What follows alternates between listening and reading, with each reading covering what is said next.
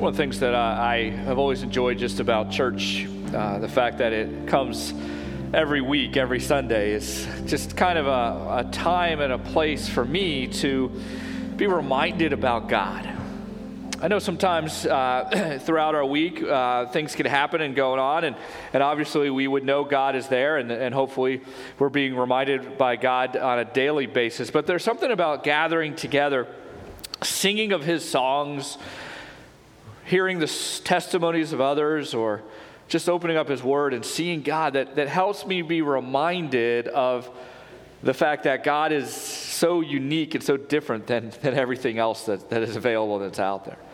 I don't know if you've ever had that experience before. I know a few times I have. I remember one time going to uh, Africa uh, and seeing an African lion and realizing that the Pittsburgh lion wasn't quite the same as an a- African lion had an experience a few months ago when I went to, uh, with my family, we had a chance to go up to Maine and then Boston, and we ate at a, a really authentic uh, Italian restaurant. They served us a meatball with uh, some uh, kind of homemade uh, mozzarella. And it's like, as I'm eating this meatball, I realize I've never ate a meatball in my life before because all everything else I had before was not really a, a meatball. This is, this is a meatball know, sometimes I, th- I, think when we uh, recognize and see God in comparison to anything else, whether it's our own kind of uh, desires or our own kind of belief in what we think or someone else's belief or the world's ideas, we, we recognize that there's nothing compared to God.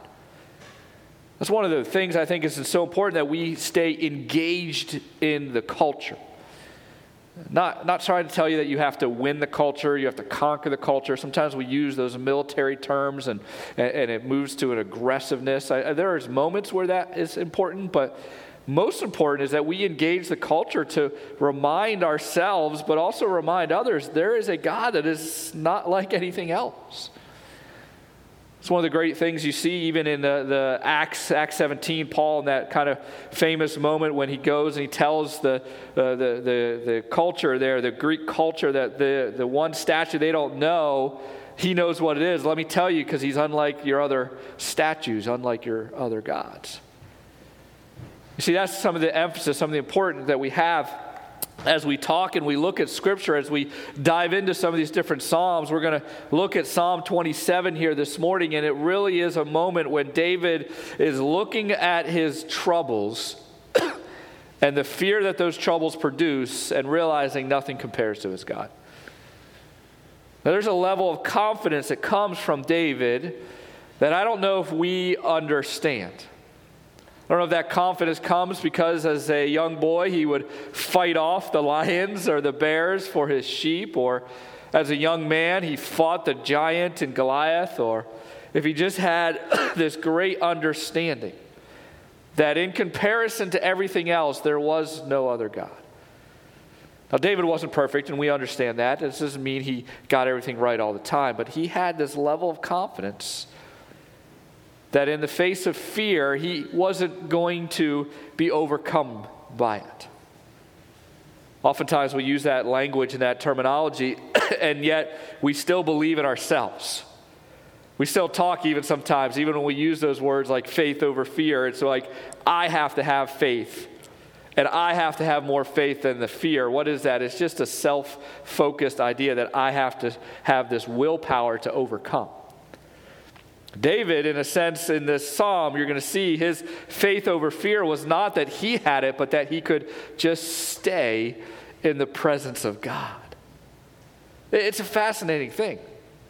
We don't even realize sometimes how much ingrained the ideas of the, the world and the culture we live in is because we, we individualize so much of it. And, and we, we take it and we say, well, I just have to have more faith. I have to have more power or more strength. And, and, and we attach God to it, but we don't really believe in God. David knew something different. And so, Psalm 27. We're going to look through this entire psalm, kind of work through it. There's some key points where we're going to stop out. He starts out by saying, The Lord is my light and my salvation. Whom shall I fear? The Lord is my stronghold of my life. Of whom shall I be afraid? Right off the bat, David is beginning this idea by highlighting three concepts for him to realize that his confidence is in God and who is God compared to my enemies. He uses these words light, salvation, and stronghold. And you know, as we've been studying, hopefully through the Psalms, there's this parallelism that goes on. And so when you see some of these things uh, in threes, we recognize there's connections to them, especially light and salvation. They are used together to help explain that. The understanding of the word salvation really, literally means deliverance. And David is speaking in, in very specific terms of deliverance from this moment. He's not, he's not looking past it. He's not sugarcoating the, the real enemy that's around him, the real fear that that's causing. And he is looking for deliverance. He knows that the Lord is his deliverance. How often we don't want to acknowledge these things, right? How often we don't understand the deliverance, the salvation of our lives because we have so many other things for salvation in our lives. Again, this is why sometimes the, the, the, having concentrated moments of prayer and fasting are so important in our lives to, to be able to say, Is my salvation in eh, eh, X, Y, or Z, whatever that may be? Or, or let me take some moment and, and separate myself from that to remind myself that my salvation, my, my deliverance comes from the Lord. David knew of this deliverance greater than, than all these other things of experience and wisdom and friends and, and resources. And he is, he, is, he is recognizing this is where his confidence will come from. Now, light, we can obviously understand how important that was to David as a shepherd, understanding the security that, that brings to it, that, that, that the enemies love the cover of darkness. It allows them to sneak up on you, allows them to hide, allows them to do all sorts of things by the cover of that darkness. And so uh, this light exposes that. It brings them to, to this moment where, where he can see things for what they are. How often do we hear those noises and we turn on the lights and we recognize, oh, it was just the wind or it's just an old house making noise? It really isn't the, the boogeyman living in our closet. You see, light brings that exposure, and this idea of God's presence is going to bring that light to them. These two terms are used and connected into the word stronghold, which brings a, a sense of kind of a, a, cord of three strands that can't easily be broken. We often hear that in those, uh, you know, cute little wedding ceremonies that we have. But it, this phrase and this concept, David's using it in light and in salvation and now stronghold, this, this unity of these three concepts. God's or David's confidence is not only in these things, but he also calls them my stronghold, or another way we'd say it is my refuge.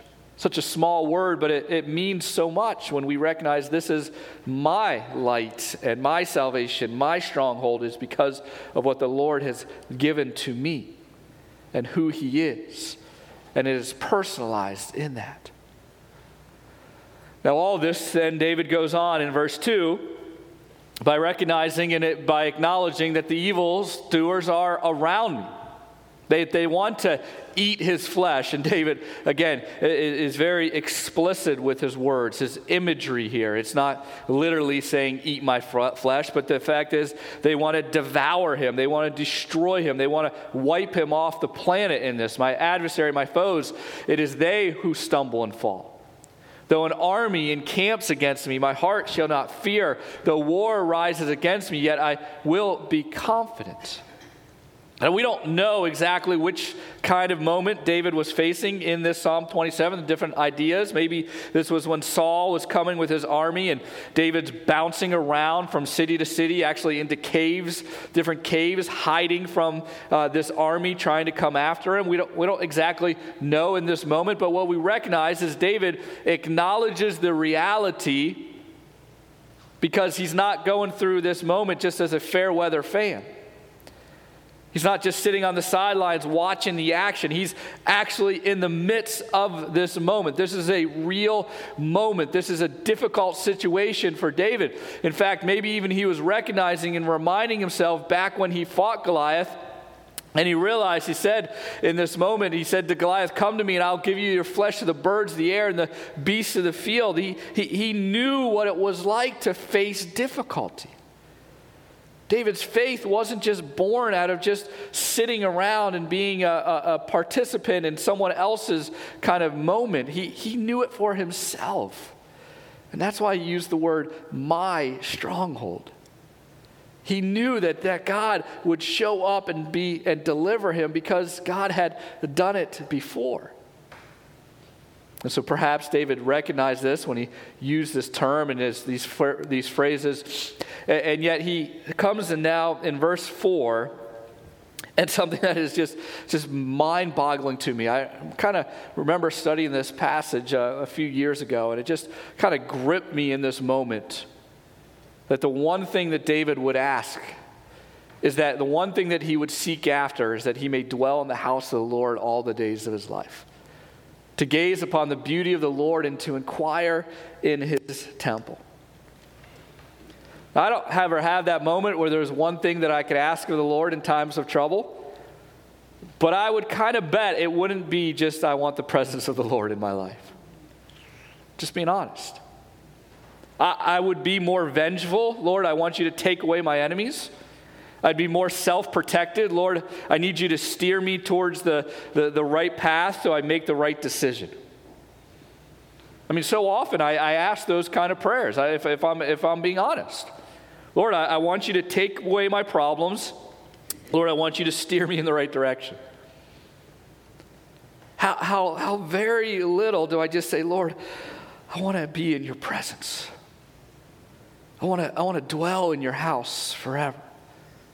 I want to gaze upon your beauty. I want to inquire uh, from your temple. I want to know more of you, God. I want to sit in your shade. I want to sit in your shadow.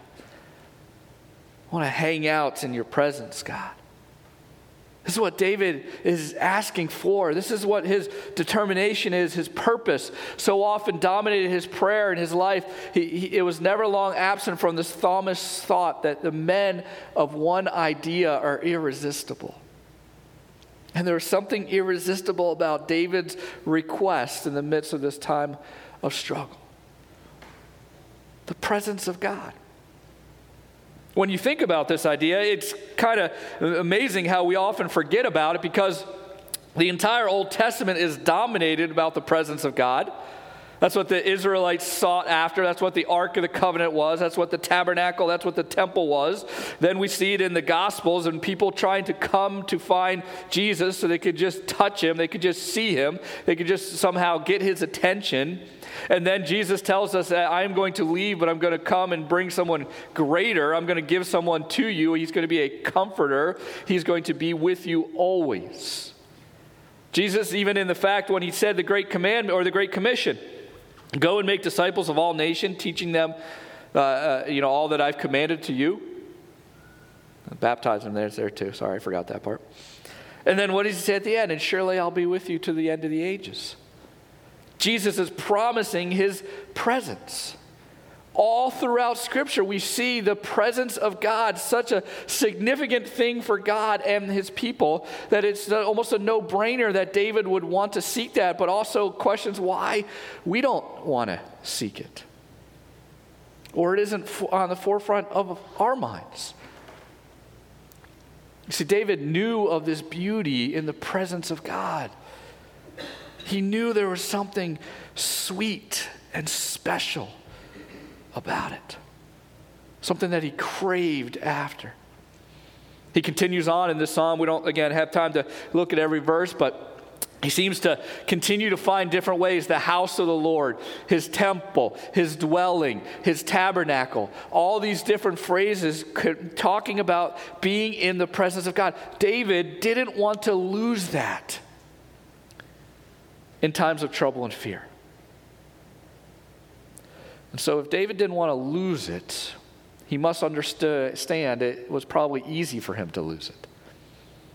Which then brings us back to ourselves again and recognizing in the times of fear and trouble, we can quickly lose the, the desire to be in the presence of God. That's a real thing.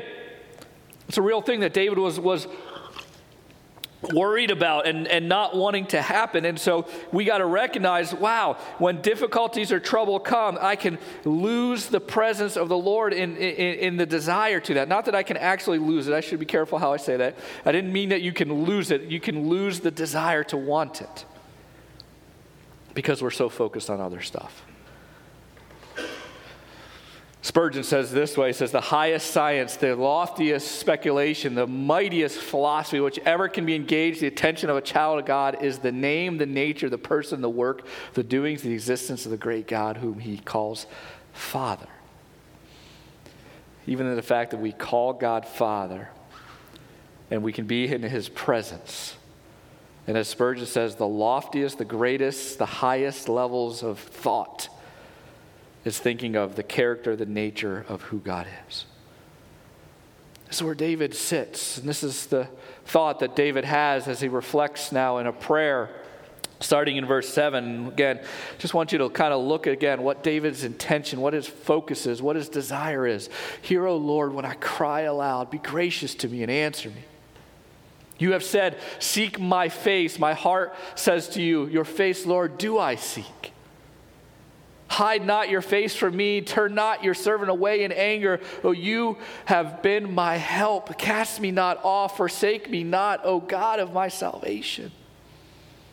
David wants to be more and more with God. For my father and my mother have forsaken me, but the Lord took me in. Teach me your way, O Lord, and lead me on a level path because of my enemies. Give me not up to the will of my adversaries, for false witnesses have rise against me, and they breathe out violence. I believe that I will shall look upon the goodness of the Lord in the land of the living.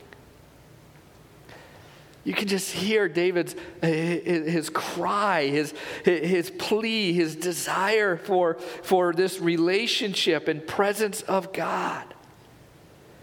That nothing else matters in this moment. Yeah, he, he does wish and defeat that, that the enemies don't win, and yes, he wants good things to happen.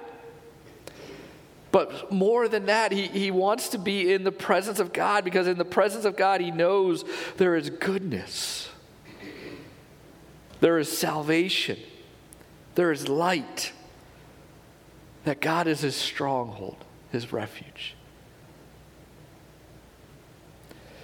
You see, these are moments again where we need to remind ourselves as we live life and as we're facing all sorts of different things, who God is in comparison of these things.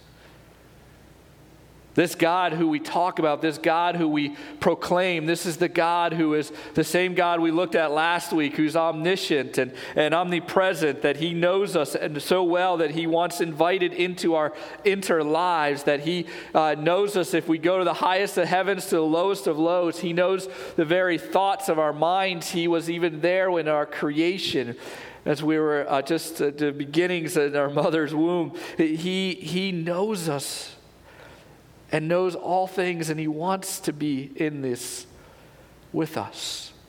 He's inviting us in. And David's saying, I don't want to lose that, God. I don't want to lose that desire. I don't want to lose that uh, intentionality. I don't want to lose that focus. I don't want my fear and my worries and my enemies to, to take that away from me. I want to stay with you. So, in this times of fear, this prayer of presence becomes so significant. This is why it's important that even in these moments, even before we make decisions or, or we move forward on things, we just take these moments to say, Lord, just, just let me stay in your shadow. I love that thought because if, if you've ever been on a hot day, you know how valuable that shadow is. You know how limited it is as well, too.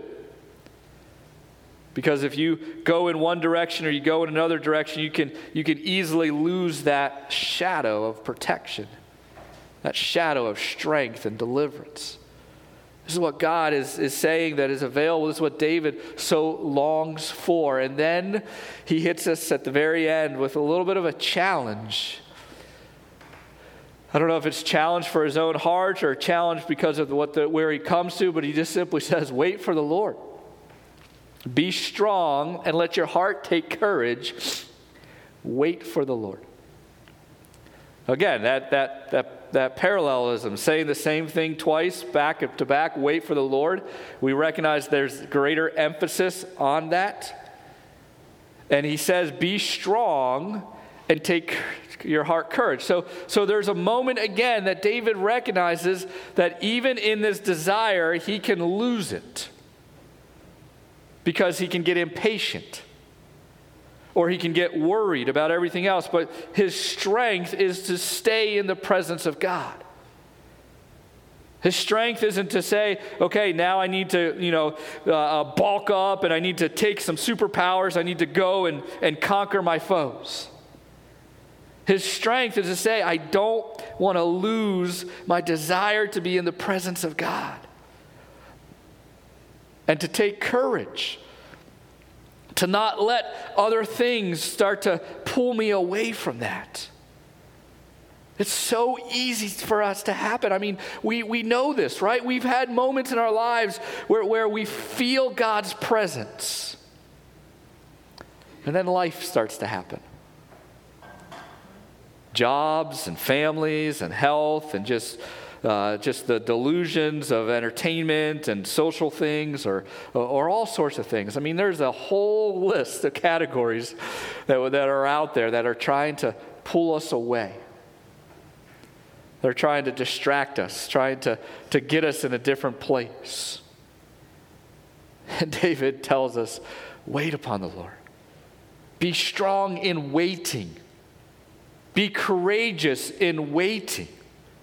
And if you didn't hear me the first time, let me say it a second time. Wait for the Lord. Just wait upon Him. This concept, this challenge for us. You can say it to wait in His shadow or resist the tension. That we can acknowledge that there is tension. We can acknowledge there's real enemies. We can acknowledge there's real worries, real fears, real things out there. But as a, a, a, follower of Christ, someone who believes that God is who he says he is, and his name and his character, someone that believes that God wants a relationship with me and is not going to forsake me or to leave me, that he will be with me, that I then have to be reminded that I want to be in that presence as well, too. And even if days and weeks and months and years come and I don't see the things that I want to happen the way that I want them to happen, I will be strong and courageous in my waiting in his shadow. Because there's no other place I'd want to be than to gaze upon his beauty, to inquire in his temple, to, to be in the presence of the Lord, to have the, the, the, the, the temple, the house, whatever terminology and phrases are used. I want God to be in my life and me in his.